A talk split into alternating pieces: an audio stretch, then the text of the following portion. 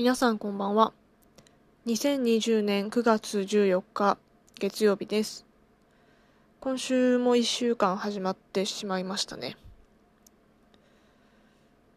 やっぱり月曜日ってあんまりテンションが上がらなくて、だいたい昼過ぎぐらいまでは調子に乗らないなっていう感じなんですが、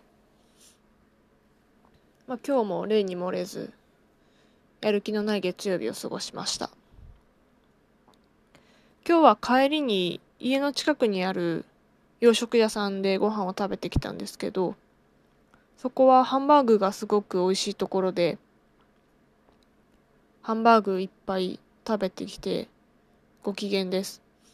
やっぱり美味しいもの食べると元気になった気になります。明日は朝からアメリカ人と電話をしなきゃいけないので